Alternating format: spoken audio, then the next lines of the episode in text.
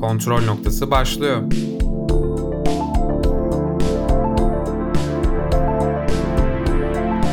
Hoş geldiniz. Kontrol noktasından herkese merhaba. Ben Görkem Öztürk ve bugün Volga Deniz Demirbağ ile birlikte Marriage Story konuşacağız. Normalde Rick and Morty konuşmayı planlıyorduk fakat onu biraz ertelemeye karar verdik. Bizi dinleyebileceğiniz alternatif yerlere kontrolpod.com'dan bakabilirsiniz. Ve Volga, Marriage Story spoilersız olarak nasıl buldun? Film neyi anlatıyor? Kısaca söyler misin? Görkem kısaca film ayrılmakta olan iki çiftin birbirlerini nasıl bitirdiğini anlatıyor. Filmin öne çıkan yönleri ise uzun diyaloglar ve çekim teknikleri. Kısaca böyle film. Genel olarak Scarlett Johansson ve Adam Driver'ın oyunculuğu çok iyi. Gerçekten böyle bunalmış bir çift havasını veriyor. Çekimlerde kusursuz. Çok sade ve basit bir hikayeyi çok iyi bir şekilde anlatıyor. İlişki filmi sevenlere, gerçekçi tarzda filmler sevenlere önerebiliriz değil mi? Ya kesinlikle e, izleyebilirler ve zevk de alırlar. Hani güzel bir e, screen time. Pişman olmazlar. Özellikle oyunculuk açısından gerçekten çok öne çıkıyor film. Güzel oynuyorlar, iyi oynuyorlar. Zaten ikisi de iyi oyuncular. Ve hani uzun e, soluklu ıı, sahneler de olduğu için oyunculukları da ne kadar iyi olduğunu da görmüş oluyoruz bu sayede. Pekala. O zaman Marriage Story hakkında spoilers olarak söyleyeceklerimiz bu kadar. Bu noktadan sonra spoilerlı olarak konuşacağız. Eğer filmi izlemediyseniz kaydın bundan sonrasını filmi izledikten sonra dinleyebilirsiniz. Volga. Şimdi Marriage Story bir ayrılık filmi ve ikimiz de belirli bir karakterin perspektifinden filmi konuşalım. Sen belli bir karakteri tut, ben belli bir karakteri ve bunu da yazı turayla belirleyelim. Ne dersin? tamam Gürkan. Öyle diyorsan. O zaman yazımı tura mı seç? Tura. Yazı. Görkem. Ne? Güven, güvenmiyorum ben sana şu an. Asla yani bilemezsin ama güvenmek zorundasın. İkimiz de kimi seçeceğini biliyoruz Görkem. Hadi o zaman. Uzatmayalım. Yani benim karakterim Charlie. Adam Driver'ın karakteri. Ben onu savunmak istiyorum. Bence bu hikayedeki iyi karakter Charlie. Hayır, Charlie kesinlikle aslında iyi bir karakter değil. Kötü bir eş ama iyi bir baba. Ya tamam sütten çıkmış ak kaşık değil adam ama yani yine de bir iki karakteri kıyaslamamız gerekirse bence yani Charlie Nicole'e ee, daha iyi. Şu anda senin Nicole'i savunman gerekiyor Volga. Karakterini satamazsın. Tamam, Sen onun avukatısın. savunacağım. Pekala. Filmin açılışında iki karakterin de birbirine güzel sözler söylediğini görüyoruz. Ve sonradan anlıyoruz ki meğerse ayrılık terapistindelermiş ve bu onların son aşamasıymış. Orada Charlie mektubunu okumak istiyor. Nicole'inkini de dinlemek istiyor. Ama Nicole bunu kabul etmiyor. Aslında bütün ayrılık da bu noktada başlıyor. Bence ilişkinin kırılma noktası da bu zaten. Ya zaten filmi de oradan başlatarak buna giriş yapmış oluyorlar bir nevi. Şu an ben Nicole'i savunmaya başlayayım mı Görkem yoksa olay üzerine biraz daha konuşalım mı? Savunabilirsin. Yani olabildiğince ertelemeye çalışıyorum. Pekala ama başlaman lazım.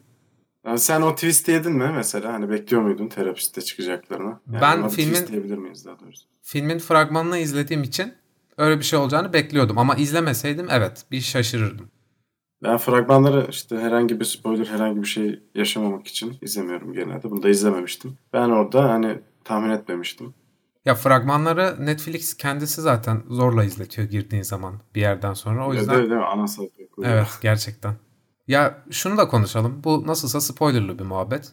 Filmin sonunda Charlie Nicole'in mektubunu buluyor ve okuyor ya. Ağlıyor hüngür hüngür. Aslında orada oturup konuşsalar, inat etmeseler her şey bu kadar basit. O ilişki orada çözülecek. Sorunlar aşılacak. Ama şans tanımıyorlar ve inat ediyorlar. Filmin kırılma noktası da o yüzden bence burası. Yine başladığı yerde biten bir film. Yani önceki kayıtlarımızda da söylemiştik. Ben çok severim böyle filmleri, dizileri ya da. Yani kesinlikle o e, birbirlerine yazdıkları e, mektuptan yola çıkarak senaryoyu kurmuş oldukları doğru. Şimdi şöyle bir şey var bence. Burada iki karakterle de empati yapmanı, sonra da kendi hayatın ile empati yapmanı istiyorlar. Ama iki karaktere de eşit derecede mantıklı sebep ekleyememişler. Evet Charlie eşini aldatmış. Tamam bunun sonucunda ayrılabilirler. Ama Nicole çocuğunu Charlie'den çalmaya çalışıyor. Bunun hiçbir mantıklı açıklaması yok. Çünkü iyi bir baba ama kötü bir eş dediğim gibi. O zaman Görkem argümanlarını sunmaya başla. Charlie olarak. Yani demin söylediğim argümanlar bence yeterli. Bence sen savunmanı sun. Ya sen Charlie, sen aldatmışsın bu kadını. Sevgili Charlie. Daha üstüne yapabilirsin daha. Tamam iyi bir baba olabilirsin ama bu beni ilgilendirmiyor. Sen bana kişisel olarak bir yanlış yapmışsın.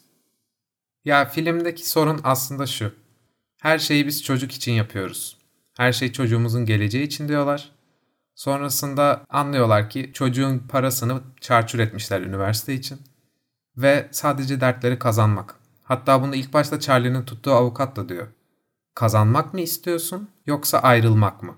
Dertleri kazanmak. Daha doğrusu Nicole'ün kazanmak, sonradan Charlie'nin de kazanmaya doğru dönüyor derdi. Çünkü anlaşmalı Ya- olarak avukatsız boşanmayı istiyor ilk başta Charlie ama Nicole kabul etmiyor. Ya bu bir yerden sonra zaten iddialaşına dönüyor. Yani o e, Charlie'nin avukatını değiştirmesinin sebebi de zaten bu. Zaten karakter olarak altta kalmayan, altta kalmayı sevmeyen, kendine yediremeyen bir yapısı var Charlie'nin. E, bir de üstüne böyle kötü olaylarla üstüne gidilince adamın o da avukatını değiştirip işte ateşe ateşle cevap vermeye başladı. Ya bir yerden sonra aslında Nicole kendi de anlıyor. Çünkü bu avukat meselesi çok uzadığı zaman kendisinin de parası bitiyor. Çünkü bütün parasını avukata harcıyor ve anlaşalım diyor en sonunda. Ama o sırada da Charlie'yi nasıl parasız ortada bırakacağını kendisi de görüyor.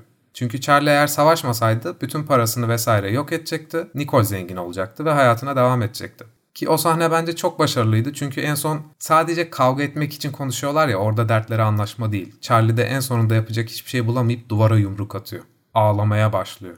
O sahne ki karakterin gerçekten tam olarak dip noktası ve yaptıkları yanlışın farkına vardıkları nokta. Ama bir yerden sonra birbirlerine karşı söyleyecekleri her şeyi söylüyorlar. Söylemek istemedikleri şeyleri de söylüyorlar ki Charlie özür de söylediği laftan sonra. Yani yaptıkları hatanın farkına varıyorlar orada.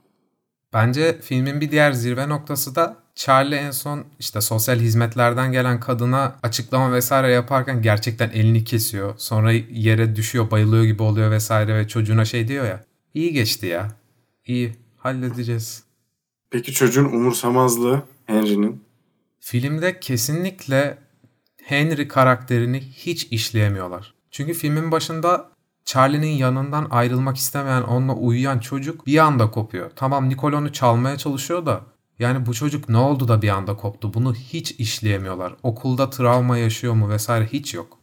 Ya çok üstünde durmamışlar ama işte şu şekilde yapmışlar onda. E, ne bileyim tuvalete gidiyor çocuk. Annesi hadi tuvaletten çık sana hediye. Yani o yaştaki bir çocuğu neyle kandırırsın, neyle kendine bağlarsın? Basit hediyelerle, e, onun eğleneceği şeylerle.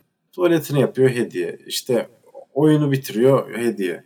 E, baba bunu yapamıyor çünkü uzakta. Ve anneye daha yakın olması kaçınılmazdı yani.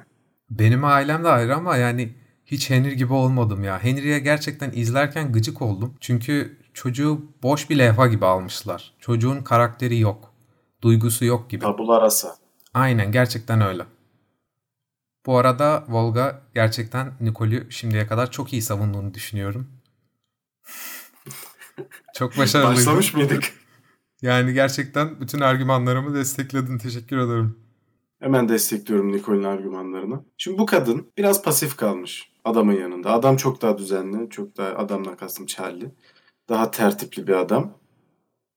Ve e, bir nevi e, onun Charlie'nin gölgesinde geçip gitmiş bir kadın. Kendisi de zaten mektubunda e, söylüyor. Yani her zaman, yani hiçbir zaman keskin kararlar alamamıştır. Her zaman bir kararsızlık içerisinde olan bir yapısı var Nicole'un. Yani bu kararsızlıktan Charlie kendi istediği durumlara hayatlarını yönelterek faydalanmış.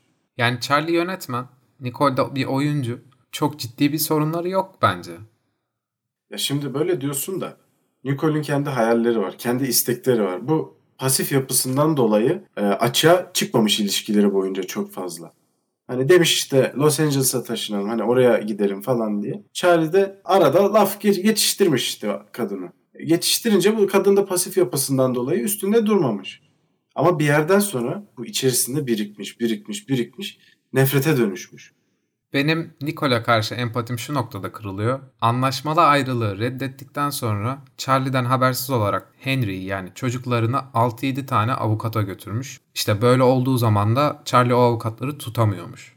Böyle bir kural var. Bu noktada çok bir iyi niyet yok bence. Görkem bak sadece bu bastırılmış içerisindeki duygulardan dolayı yapmıyor bu hareketi. Charlie bunu aldatmış.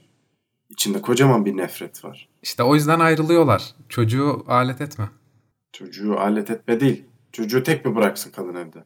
Ya hayır ama Charlie ile bırakabilir ya da günlerine sadık kalabilir. Bir ara şey yapmaya da çalışıyor. Charlie'yi haftada daha fazla gün almaya çalışıyor. Ben bunların tek sebebinin Charlie'ye karşı duyduğu nefretten kaynaklı olduğunu düşünüyorum. Ya kesinlikle çocuğu düşünmedikleri net bence de. Evet başta hani çocuk bazlı yaklaşıyorlar olaylara ama sonra tam bir it dalaşına dönüşüyor. Ee, zarar gören de çocuk olmuş oluyor bir yerden sonra.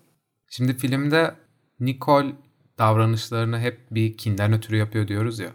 Filmin sonunda bence Nicole hayatını aşıyor ve devam ediyor. Ama Charlie devam edemiyor. Ve Nicole'e karşı empati duymamızda çok ciddi bir eksiklik var bence. Nicole'ün birazcık daha pozitif yanı, haklı görebilmemiz için daha fazla sebebi olması gerekiyor gibi hissediyorum ben. Çünkü film çok Charlie üzerine oynuyor ve Charlie kaybediyor filmin sonunda. Yenilgiye uğruyor ve hayatındaki bu ayrılığı aşamıyor bence. Ya aşamıyor zaten ve aşamamasının en büyük örneği de Nicole'ün yeni sevgilisi işte sevgilisiyle işte el sıkışmalardı. Beraber partiye gitmelerdi. Ya orada bir de şöyle bir şey oluyor. Eve gittiği zaman tabloların değiştiğini, aile tablolarından kendisinin kalktığını görüyor. Hüngür hüngür ağladıktan sonra da çocuğun elinden tutarak yürüyor. Hani hayat devam ediyor ama çok da aşamamış. Nicole gene biraz aşmış. Ya Nicole aşmış zaten. Keyfine bakıyor. Ev var. Çocuk onda. Oğlan var. Ah kolay tabii. Ama bir yerden sonra hayatına devam... Yani Nicole'ü savunuyorum ya şimdi hemen ona gidiyor. Evet. Bir yerden sonra devam etmek zorundasın. Görkem hayatına yani. Ağla ağla ağla bastır bastır. Nereye kadar? Bulmuş genç çocuğu kaslı bir de. Ah Gerçekten Nicole'e hiç empati duyamıyoruz değil mi? hayır duyamıyoruz. Zorla savundurtuyorsun onu. Yani içten içe hani şey düşündüm. Bunu bir arkadaşımla konuştuğum zaman o direktman Nicole'in haklı olduğunu söyledi. Ve hani acaba Hangi cins? Sima'ya sorduğum zaman direktman Nicole haklı dedi. Yani biz cinsiyetimizden ötürü mü acaba direktman Charlie'yi haklı buluyoruz diye düşünüyorum. Ama evet Charlie ayrılınacak bir insan. Aldatmış. Bunda hiçbir itirazım yok. Fakat Nicole gerçekten çok bencil davranıyor ya. Film boyunca. Yani bazı noktalarda gerçekten Charlie'nin yerinde olsam durup ağlardım herhalde. Ki o da ağlıyor gerçi. Ya ağlıyor evet yani adam. Ya adam orada dibi gördü ya. Yani o saatten sonra bir hayatı bitti ki. Bitti adamın yani. Bütün işi işte arkadaşlarıyla olan ilişkileri her şey bitti tamam böyle dümdüz sıradan hayallerinin peşinden daha fazla koşamayacak bitik bir adam haline geldi filmin sonunda. Bu arada benim sinirimi diğer bir fazlasıyla bozan nokta Nicole'in avukatı. Ya o insanlardan gerçek hayatta da var. Yılan gibi yaklaşıyorlar ve bazı insanlar bunu yutuyor ya. Filmde o sahne benim çok sinirimi bozdu o yüzden. E, tam o noktada işte avukatların e, ağına düşmüş zavallı bir balık haline geliyor Nicole. Biraz acındırayım. E, Onlar da zaten çeviriyor avukatlar. Ya aslında filmde çok az karakter var. Charlie var, Nicole var. Yani Nicole'in avukatı Henry ve Nicole'in annesi var. Ki annesi de çok aslında önemsiz bir karakter. Buna rağmen işte Henry'yi düzgün işleyememeleri benim sinirimi bozuyor. O zaman Marriage Story hakkında söylemek istediğin, belirtmek istediğin bir fikrin vesaire var mı? Ya ben seninle bu sonunu konuşmak istiyorum şimdi. Filmin yönetmeni Noah Baumbach. Aynı zamanda filmin yazarı. E, o en sondaki ayakkabı bağlama sahnesi hakkında ne düşünüyorsun? Çünkü bir filmin sonuna e, işte böyle bir sahne koymak filmi bir nevi o kısmının çok önemli olduğunu da göstermek anlamına gelir. Nicole'ün gelip Charlie'nin ayakkabını bağlaması değil mi? Ayakkabısını bağlaması. Evet, en sonda. Ya orada artık yani bir noktada arkadaşlığı kabullenmeleri hayatımıza devam ediyoruz bir şekilde mesajı vermeye çalıştıklarını düşündüm. Fakat bu mesaj beni tatmin etti mi? Hayır. Çünkü- Kesinlikle beni de hiç tatmin etmedi. Hani böyle bekledim hani acaba kaçırdığım bir şey mi var dedim öncesinde. Bir şey mi yaptı da oradan bir bağlantı mı var diye. Sanırım yok. Charlie'nin aşabildiğine bir şeyleri ben ikna olmadım. O yüzden tatmin de olmadım. Adam kaybetti işte. Ve galiba Charlie artık hani Broadway şansını falan da kaybetti. Ya burs almıştı zaten. O bursunun parasını, işte zamanını falan her şeyini işte bir at dalaşına, it dalaşına, at değil it dalaşına harcadı. Bir noktada şey avukatı işte bursunu vesaire savunuyordu onun. Charlie de kısık bir sesle şey dedi. Zaten hepsi sana gidecek ne istiyorsun falan tarzı bir laf ediyordu. Peki bir şey daha konuşalım. Charlie'nin ilk avukatı şu yaşlı olan adam. Evet. Adını hatırlamıyorum şu an. Sence Charlie'nin bu dava üzerinde motive olmasını sağlayan insan mıydı? Çünkü şöyle bir durum söz konusu. Önceki gittiği avukatta, yani son avukatı aslında ilk e, gittiği avukattı. Onlar daha böyle bet tarzı, daha sisteme yönelik, bitirmeye yönelik çalışıyorlardı. Ama o yaşlı olan ilk avukatı daha böyle insan gibi onunla konuştuğunu ve daha insancıl yaklaştığını söylemişti. Bu Charlie için e, olumlu bir etki miydi? Olumlu bir e, karakter motivasyonu muydu? Bence ilk başta öyleydi fakat yani gerçekten orada Nicole'ün hiçbir şekilde uzlaşmaya yanaşmadığını gördü ve üst katta kavga ettiler en son zaten avukatıyla. Orada asıl mesele Nicole'ün parasının bitmesiydi. Ve gerçekten Nicole'ün hani elindeki her şeyi almaya çalıştığını, iyi niyetli olmadığını gördüğü için avukatını değiştirdi bence. E, Courtyard'daki sahneler çok üzücü değil miydi işte? Ayağı merdivende kaymıştı ya Nicole'ün. Oradan onu işte e, bir tez olarak ortaya atıyorlar. İşte alkolik olduğunu söylüyorlar falan. Aslında ufak nüansların onların aleyhine kullanıldığını görmek birbirlerine zamanında çok aşık olan iki çiftin bu hale gelmesini görmek biraz üzücü değil mi? Ya orası bana hep şeyi hatırlatıyor. Bazen sırf kırmak için konuşursun ya ilişkide. Yani ilk başta söylediğiniz şeyler bir an kavgada böyle sadece kırmak için konuşulur. Orası da öyle bir andı ve çok önemliydi. Ve senin bunu söylemen bana şeyi hatırlattı. Bir ara Charlie yardım etmeye gitti Nicole ve hani bahçe kapısını kaparken bakıştılar ya orası çok iyi bir sahneydi. Orası tam bir Hollywood sahnesiydi. O e, kapı tam kapanırken aralarına girdi kapı onu diyorsun değil mi? Evet.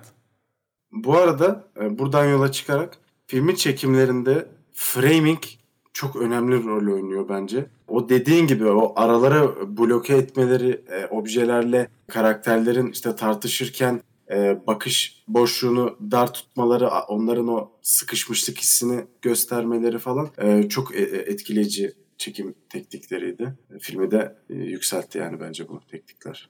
Pekala o zaman Volga. Çok yükseldik ama dakikamız da arttı. Bu bölümlük şarkını da öner. Sonra bölümü kapatalım. O zaman bu bölümün şarkısı Daft Punk'tan Within. Peki, e, Türkçe bir şarkı ve bu filmin temasıyla da uygun bir şarkı düşünüyor olsam ben. Sence aklımdaki o şarkı ne olurdu? 21 mi? 23. 23. Tamam. O, o şarkıda da 23. o şarkıda da şey diyordu. İşte en baştan başlasam anlamsız sözlere hiç bulaşmadan vesaire bana o yüzden bu filmin temasına da uygun geldi. Ama lütfen rol çalma. Daft Punk Within. Tamam ama ben gene bir dipnotu 23'ü de dinleyin derim. YouTube'a yazın hatta Görkem, çünkü bak. canlı yayın kaydı daha güzel. Görkem bir dahaki yayında var ya konuşturmayacağım seni şarkı söylerken. O zaman başka bir bölümde daha görüşmek üzere. Görüşürüz. Kontrol noktası sona erdi.